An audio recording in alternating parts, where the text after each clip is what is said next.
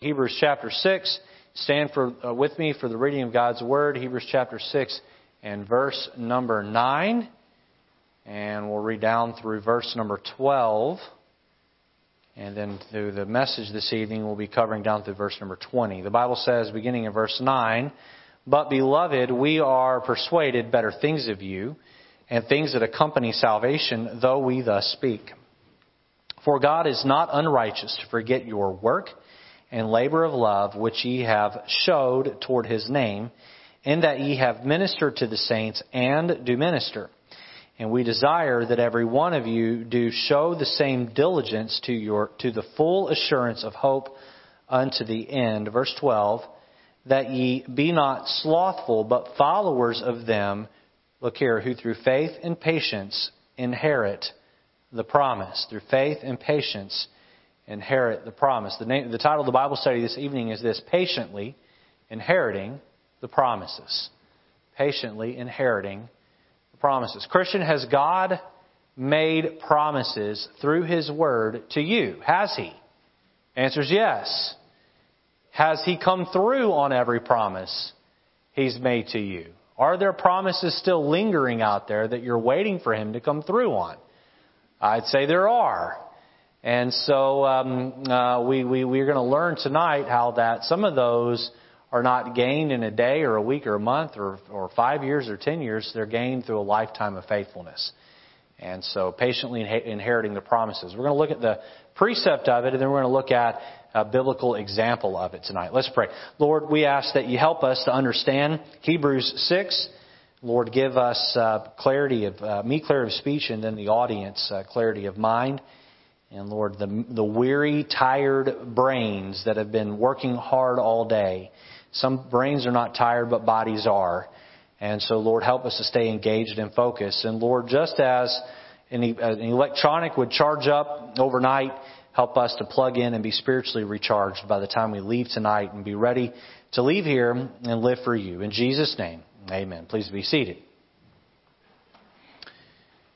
One of the biggest mistakes that many Christians make is a lack of understanding on how spiritual maturity works. They, they want to think that you go to church for a few days or a few weeks or a few months or a few years and, you know, at some point I've arrived. I think about a little boy who's sitting around the table and uh, after church on a Sunday morning and he's 12 years old, 11, 12 years old, and the mom says, What'd you learn in church today? And the little boy, just he's just ramming the mashed potatoes and gravy in his mouth. He says, Nothing. And she says, What do you mean you didn't learn anything? He said, Oh, I've heard all the stories in the Bible. And and his older sister spoke up and said, No, you haven't.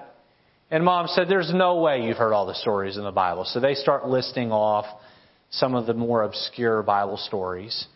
And they're trying to find stories this boy doesn't know. And the dad stops them after a moment or two and says, Hey, the question was wrong to begin with. It's not about what did you learn. It was how were you challenged at church today. There will come a point in time where you get the majority of the Bible's stories up here. It takes a lifetime to learn how to take the application from those stories and live them out here. You understand? It takes a lifetime. You, you could go to church for, for four or five or six lifetimes and you'd still never get all the scripture down and you'd never really figure out how to completely and totally live it all out. It is a journey. And I believe that we live in a day and time where people, by the title there, people just are not patient. They are not patient. I have been saved now for 31 years. I can tell you that I have some things figured out today that five years ago I didn't have figured out. Ten years ago I didn't have figured out. Twenty years ago I really didn't have figured out. And I believe that, uh, uh, brother, um, let's see here. Uh, let's figure out who the oldest person in the room is spiritually. Who here has been saved 40 years or longer? Saved 40 years or longer. Okay? So that goes back 40 years or longer. That would be, some of you don't know, do you? You don't keep up with your spiritual age? So if you were saved in the 70s, you'd be 40, you'd be, in, you'd be in, close to uh, either approaching 40 or over 40. Okay. So some of you have been saved 40 years. It's a good long time. When I have been saved 50 years or 60 years, I'll look back at being 30 in the Lord and I'll say, oh boy, I have learned a whole lot more. I not only learned, but I have, I have matured a whole lot more today than I was back then. Now, by the way, that's not a given. That's not an automatic. My body matures whether I put McDonald's in it or I eat whole 30 diet. Okay? My body matures. And I used to grow this way, now I'm growing this way. You all with me? And I just keep watching myself grow. And, uh, but, um, uh, but your spiritual maturity is, it's methodical, it's intentional, it's on purpose. And we must choose, we must choose to mature in the Lord day after day, week after week, month after month. It is a constant choice. Uh, by the way, there are going to be times where you get up and go to church and you don't feel like getting up and going to church. How many of you are that way right now? You're here, but your body, your body really doesn't want to be here. Let's be honest. Anybody? Um, that way right now, your body says, I want to go home and go to bed, or I want to go home and lay on the couch. I want to go home and whatever. Okay? I want to go play sports. Maybe you don't even want to go home, but you have something else in mind.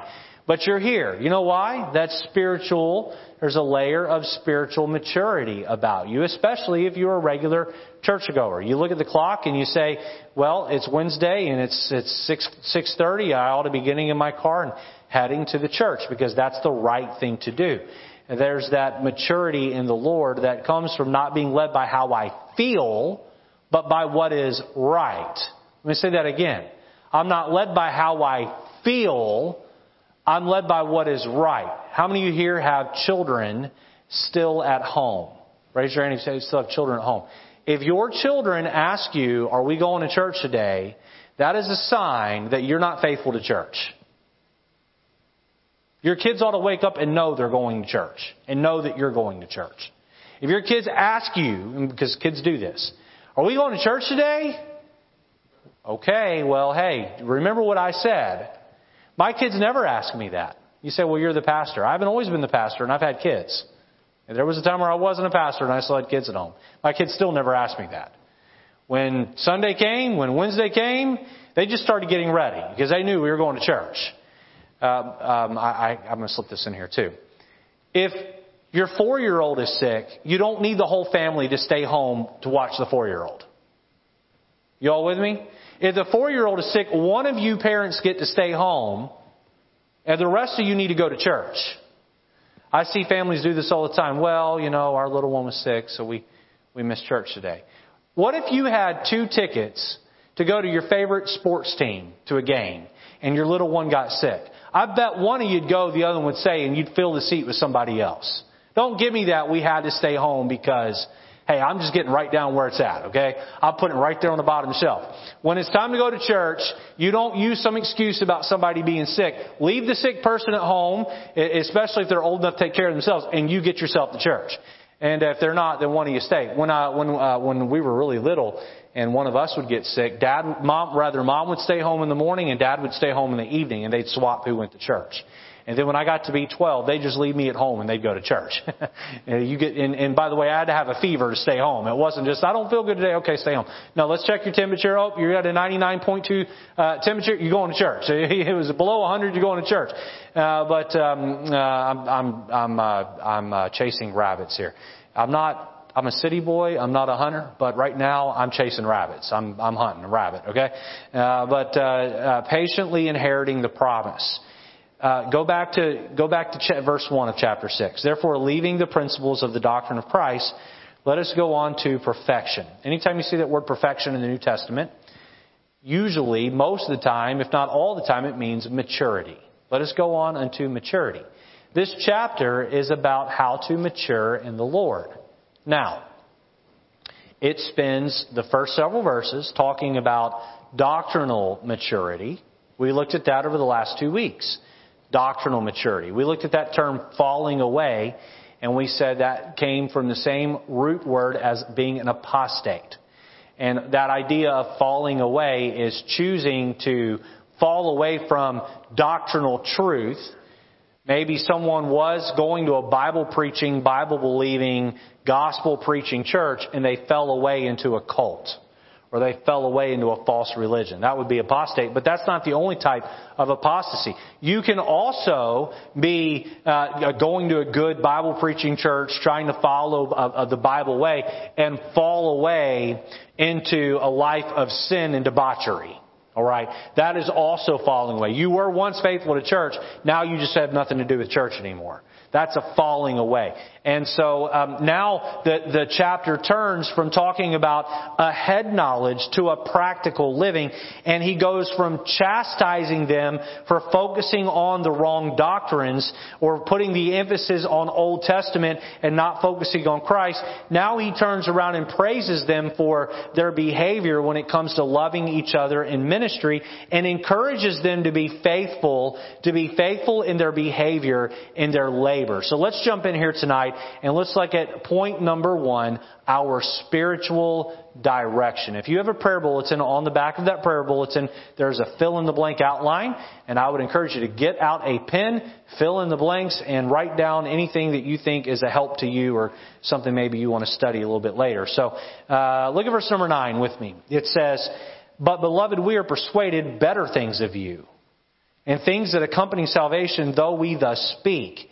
So he said, listen, there is this possibility of this falling away, but based on what we've seen out of you, we don't think you're going to trend into that. We think that the direction you're going is on into uh, spiritual maturity, that you're going to walk the right direction. You're teetering, you're, you're in the middle, uh, and so we've given you the warning about not trampling on the blood of Christ and living an apostate backslidden lifestyle, but we do believe, although you're in the middle, that we're persuaded persuaded that you're going to go in the right direction, that you're going to do the right thing. Look at verse 10. For God is not unrighteous to forget your works. Uh, that's what you do, and labor of love, that's why you do it. More about, more about that in a minute. Which ye have showed toward his name, in that ye have, look here, ye have ministered, that's past tense, to the saints and do minister. That's present. So you see here that they have ministered and they do minister. Now, very important. God has called all of us to be ministers. Turn back over to Matthew chapter 23 and verse number 11. You say, well, I'm not a minister. Uh, I'm not a pastor or a minister. And I would say that you may not be the minister of a church, but you are called to be a minister within the church. Look at Matthew chapter 23 and uh, look at uh, verse number 11. Letter A, by the way, is our ministries our ministries. There it is. Letter A, our ministries. Look at Matthew 23, verse number 11. Uh, but he that is greatest among you shall be your, what's that word? Servant. Shall be your servant. That means you, you're, you're not concerned about your title, are you? you? You understand what a servant was in Bible times? An uneducated, right? Person who had no real future. They didn't have a college degree. They didn't have family that could hand them, you know, prestige. They were born into poverty. They had no chance of ever leaving poverty.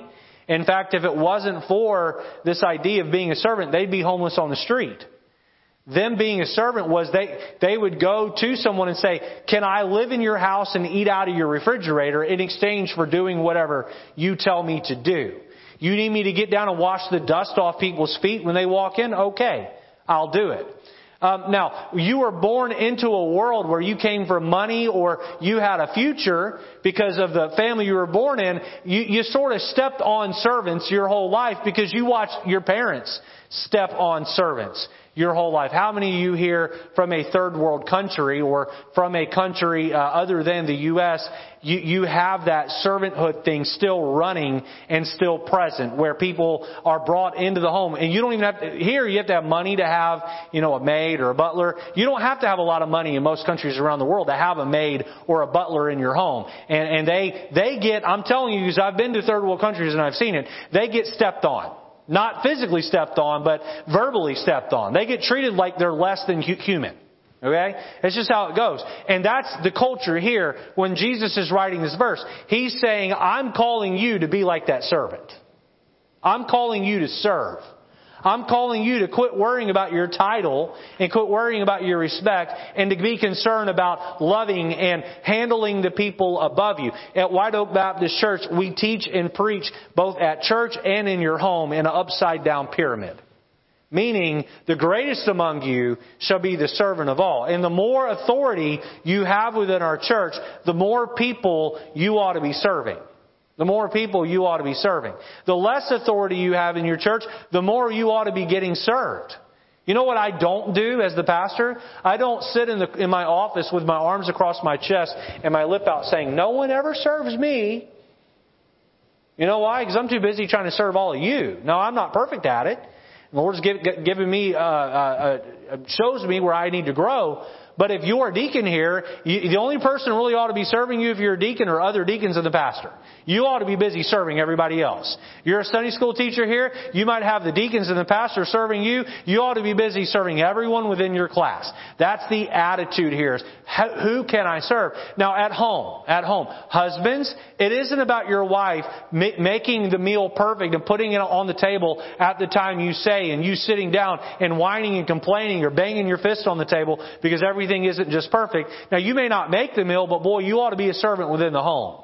You ought to love that family. You ought to care for that family. There ought to be that servant leadership in home. And so uh, here, being a minister, again, Hebrews chapter 6 verse 10, they're complimented for their ministry. For God is not unrighteous to forget your uh, work and labor of love, which ye have showed toward his name in that ye have ministered to the saints and do minister. That means they have their eyeballs open and they're looking to see who they can help. Some of you walked in here tonight carrying a world of problems and you want to know how to get out of your world of problems. And I'm going to be very, very blunt and straightforward with you. If you want someone to help you with your problems, then get busy helping somebody else with their problems. You hear me? I have learned that when I have big problems in my life, if I will focus on helping other people with their problems, God helps me with my problems. That's just what I've learned. If I'm a minister to other people, God will minister to my needs. That's just how He works. And so, uh, look at uh, Mark chapter 10, verse number 42. Uh, just a few pages over there to the, to the right. Mark 10, Verse 42 marks the second book in the New Testament, the second gospel there. Mark chapter 10, Verse 42, the disciples really had a hard time with this, by the way. Jesus had to pound it and pound it and pounded into their heads. Verse 42, and, and uh, but Jesus called them to him and said unto him, Ye know that they which are accounted to rule over the Gentiles exercise lordship over them, and their great uh, uh, ones uh, exercise authority upon them. But so shall it not be among you. But whosoever will be great among you shall be your minister.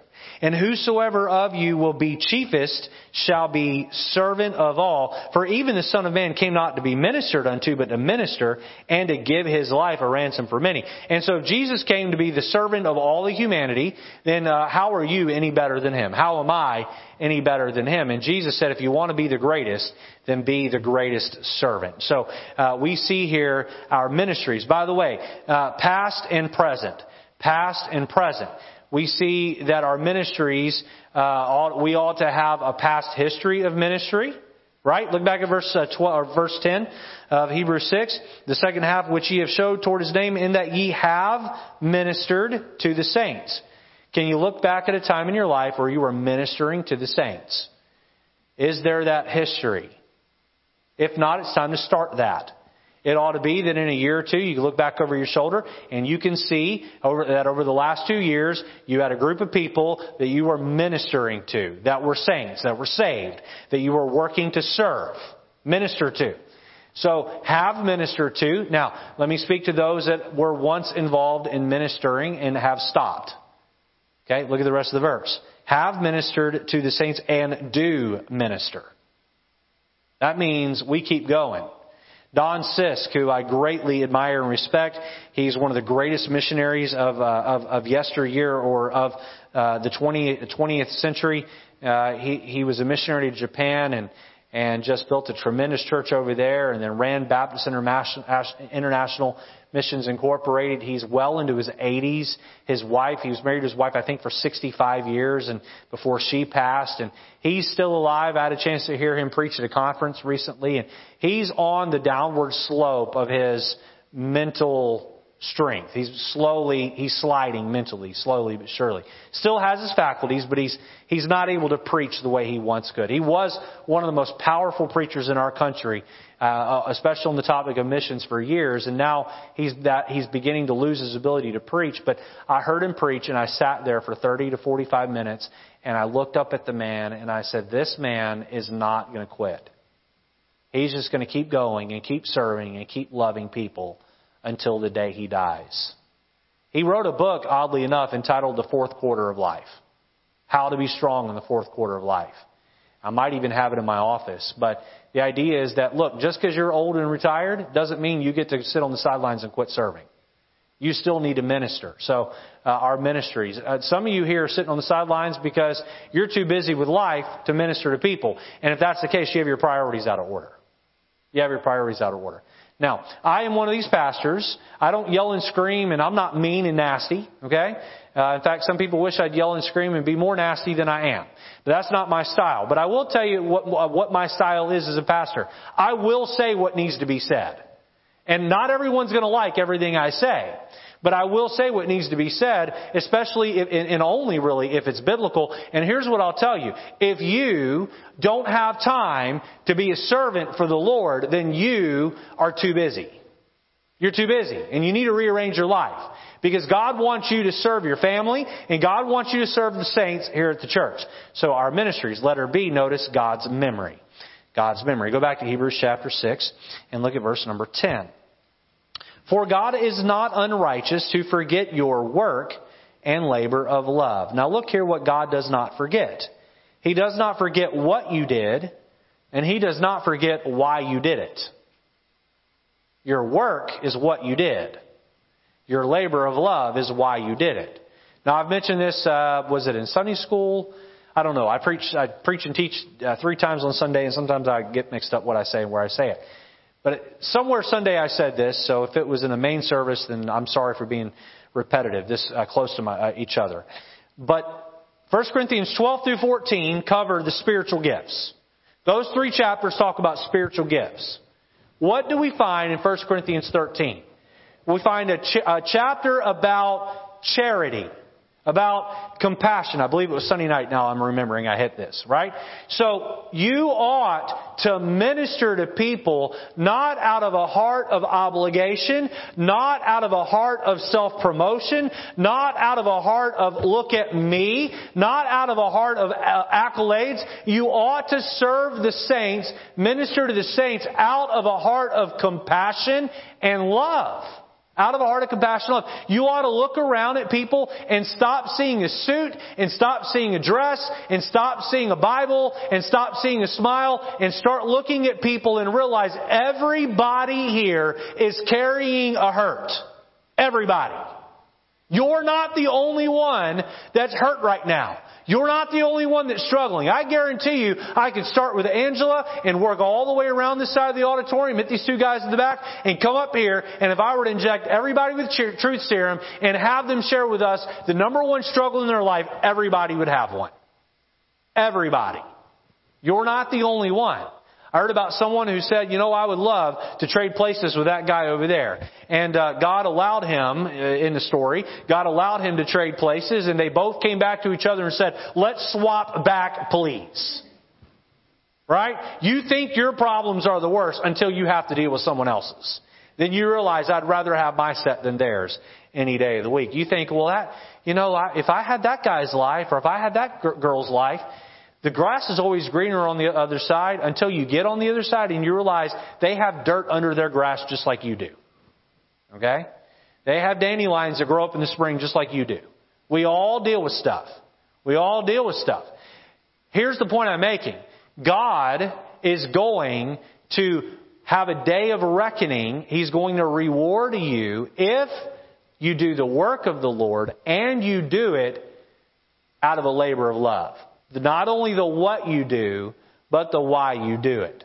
Why you do it. Why is it that you serve here? Why is it that you empty a trash can?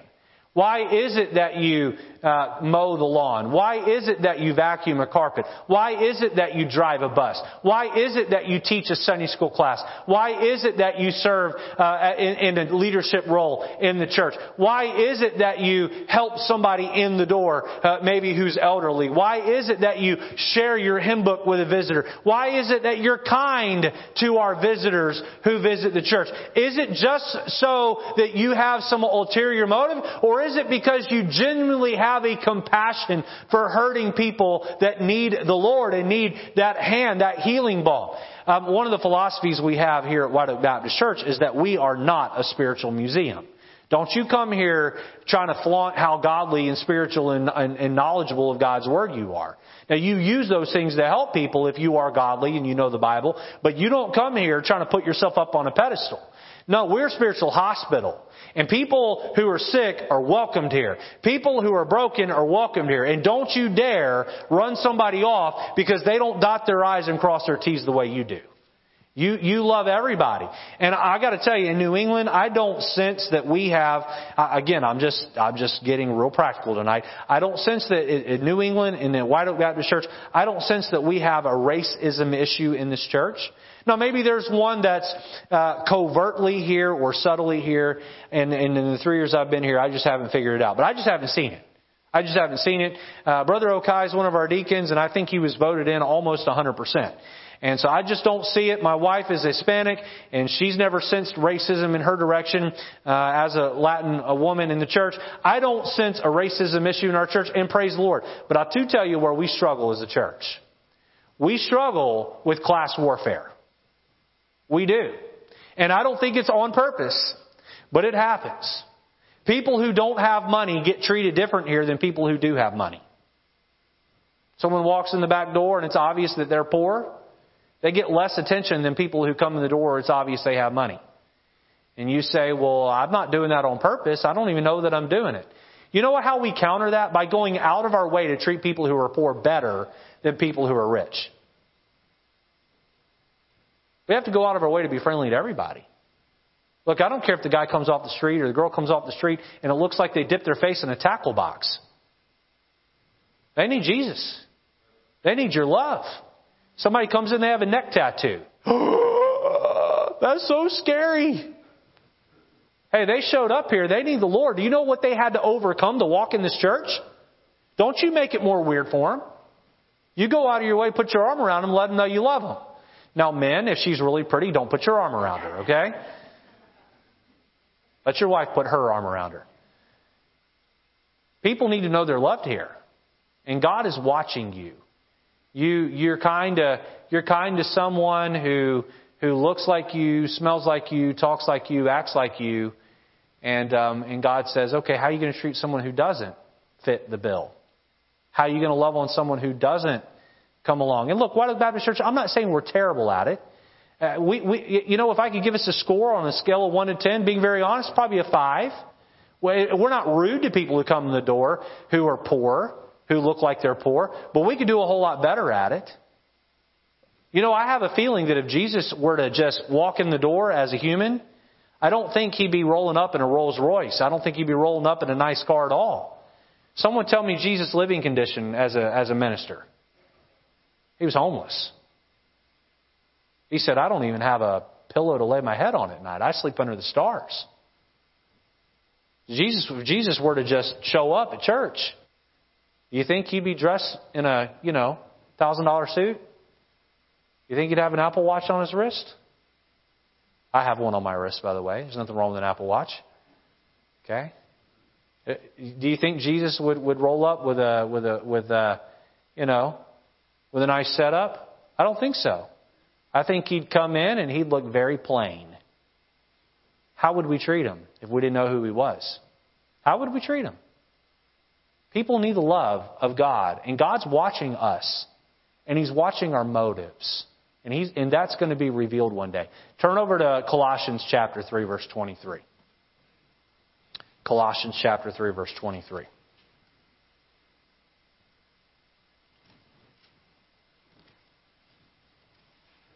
God is not unrighteous to forget. It's not as though um, you do something for the Lord and then, you know, it, it goes unnoticed and he just forgets about it. No, the Lord has an impeccable memory.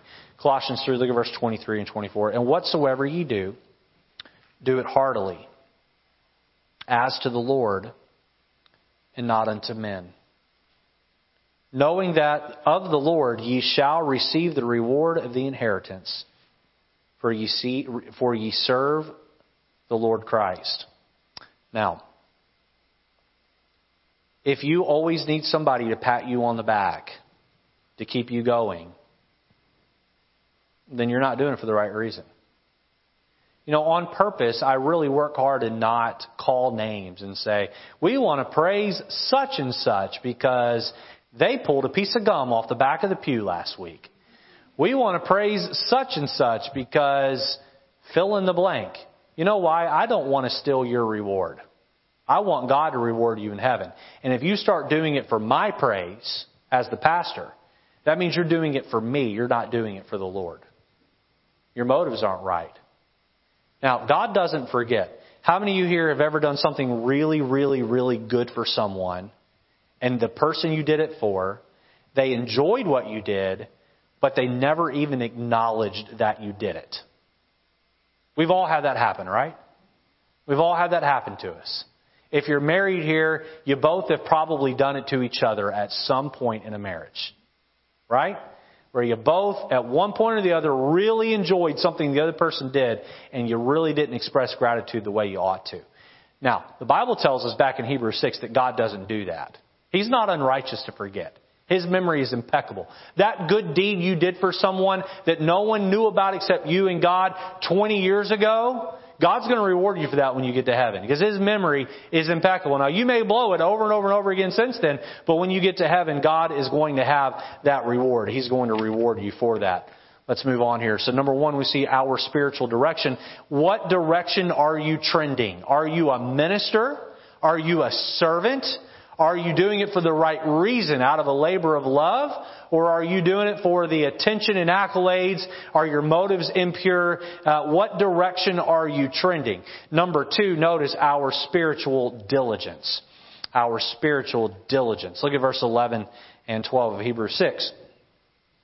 And we desire that every one of you do show the same diligence to the full assurance of hope unto the end. Look at verse 12 that ye be not slothful, but followers of them who through faith and patience inherit the promise. Now, if you are one to mark your Bible, let me encourage you to underline the phrase in verse 12, who through faith and patience inherit the promises. That is the key phrase of the passage. The whole passage revolves around that phrase. Um, there's an illustration about Abraham we'll get into next week. But that, that illustration of Abraham is supporting evidence back to that phrase. So look at the phrase again because that's very important. This is the key phrase to the passage verse 9 to the end of the chapter. Who through faith and patience inherit the promises. Now, here's the point uh, that um, uh, the author of Hebrews, or rather God, is trying to make to us. Sometimes we get so weary in the work and we feel so unrewarded in the work that we want to quit the work. Sometimes that happens. Sometimes that happens.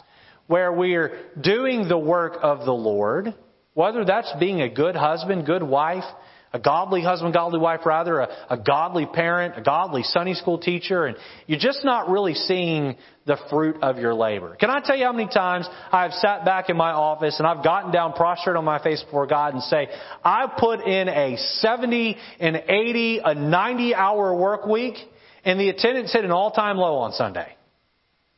I went out door knocking more last week than I ever have, and nobody came.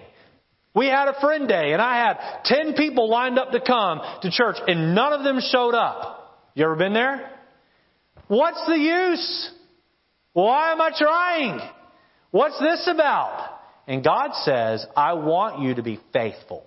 And I want you to understand that you need to be diligent in your work.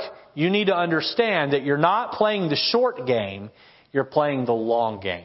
Um, I won't have you raise your hand, but I wonder how many of you in here uh, play or work or are invested in the stock market. I don't want you to raise your hand because I don't want people to treat you better than the rest of us, okay? Uh, but uh, the stock market, all right? Uh, you have day traders. I wish Brother John was here because he he looks into this stuff for for uh, living. But you have day traders who jump in on the hot stock for today and they're out. And then you have people who will invest in something and through the ups and downs, they're looking for a slow, gradual rise. God's doing that with you. He's not looking for you to be a flash in the pan Christian. He's looking for that, that longevity in the Christian life where you are on the rise. Letter A, notice our perseverance. Our perseverance. Look back at uh, verse number 11 there. And we desire that every one of you do show the same diligence, alright? And uh, by the way, we know what that word diligence means. It means you're on top of it. Rose, you're a teacher. You have students that are diligent, right? And you have students that aren't diligent. And the ones that are diligent are, are hand up as soon as you ask a question. Kids that aren't diligent, as you call them the name, they're like, what, what was the question?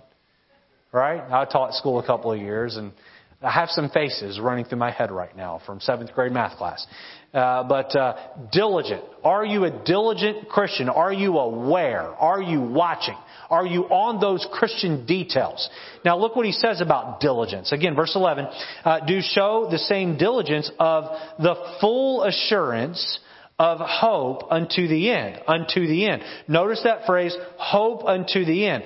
Our perseverance. Galatians chapter 6 and verse number 9. For time's sake, you can try to turn over there if you like, but as soon as I get there, I'm going to start reading uh, Galatians, Ephesians, Philippians, Galatians chapter 6 verse 9.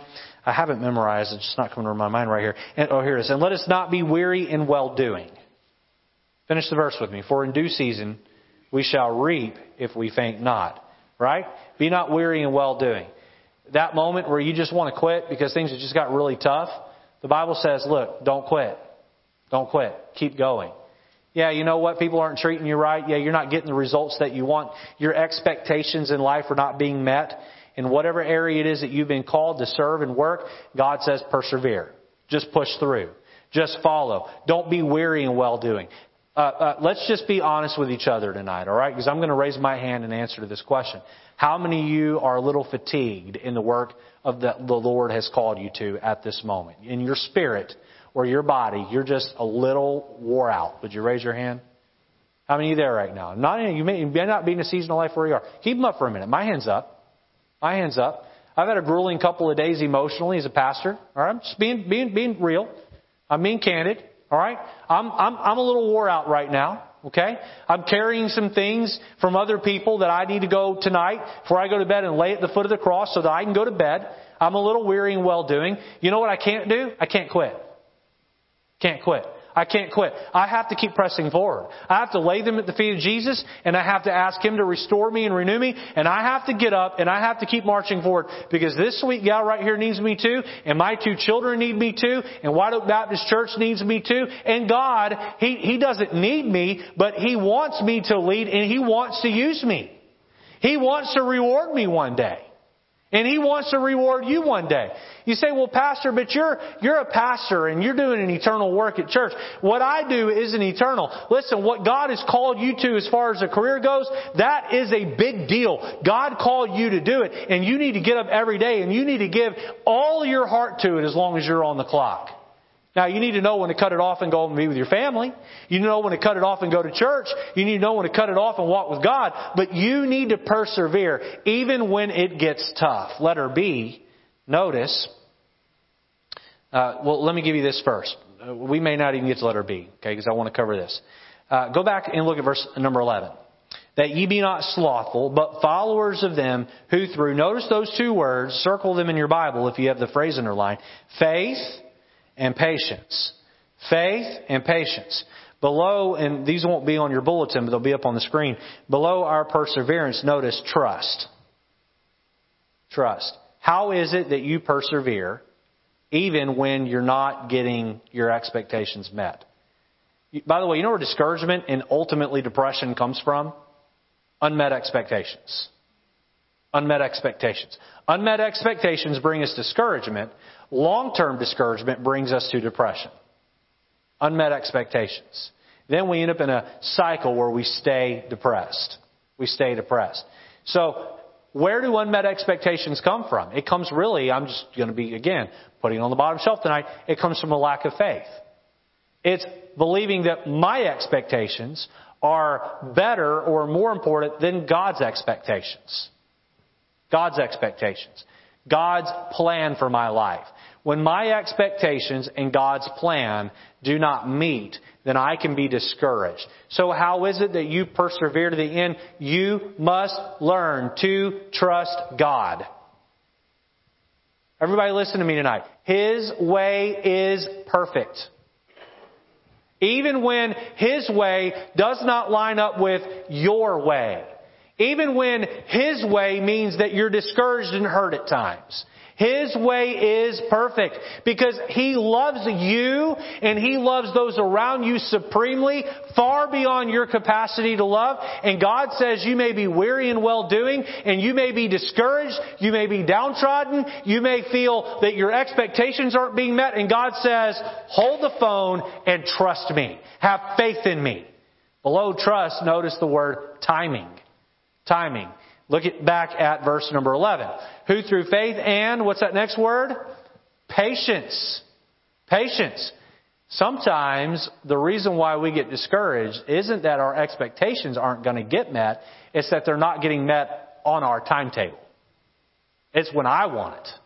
It's right now. You say, but Pastor, I'm not even like pressing like the McDonald's drive through.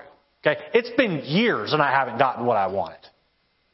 Like, this isn't a matter of, you know, being patient with the server as they're taking my steak back for the fifth time to get it cooked right. This is, God, I've been waiting for years. What's going on here? And God says, look, in your finite, puny, minute little self, my way and my timing is always better than your way and your timing. Now, how do you persevere? If you can't learn trust and timing, you, you won't persevere. You're going to throw in the towel and walk away and quit. You have to trust God and you have to follow His timing. You have to, or you're not going to make it. You're going to give up, you're going to throw in the towel, and you may not directly blame God, but in essence you are. His, you have to trust Him and you have to believe in His timing, that His way is best our perseverance. I'm going to give you letter B, and we'll, we'll go over it uh, uh, next week. Letter B is God's promises. God's promises. Now, here's uh, homework for you. If I give you homework, that means you have to come back next week to turn it in, okay? Here's homework for you. I want everybody here tonight to be back next week and come with a promise or two from God's Word that is, that's a divine promise on a positive note. All right? I'm going to ask you next week, what are some of God's promises? And I want you to maybe give me a promise that God has already delivered on and a promise in your life that God has yet to deliver on. That's going to require some thinking. That's going to require some, uh, a little bit of Bible study, some meditating. But come back next week with a promise God has delivered on and a promise that God is yet to deliver on, all right? And so we're going to look at God's promises next week, and I want to show you next week that God always fulfills his promises every time. And then we're going to look at an Old Testament example of how God put Abraham through the wringer. He had to he had to trust God and he had to wait on his timing like on an extreme level and God came through. So patiently inheriting the promises. Uh, I hope that's been an encouragement tonight. Let's stand to be dismissed.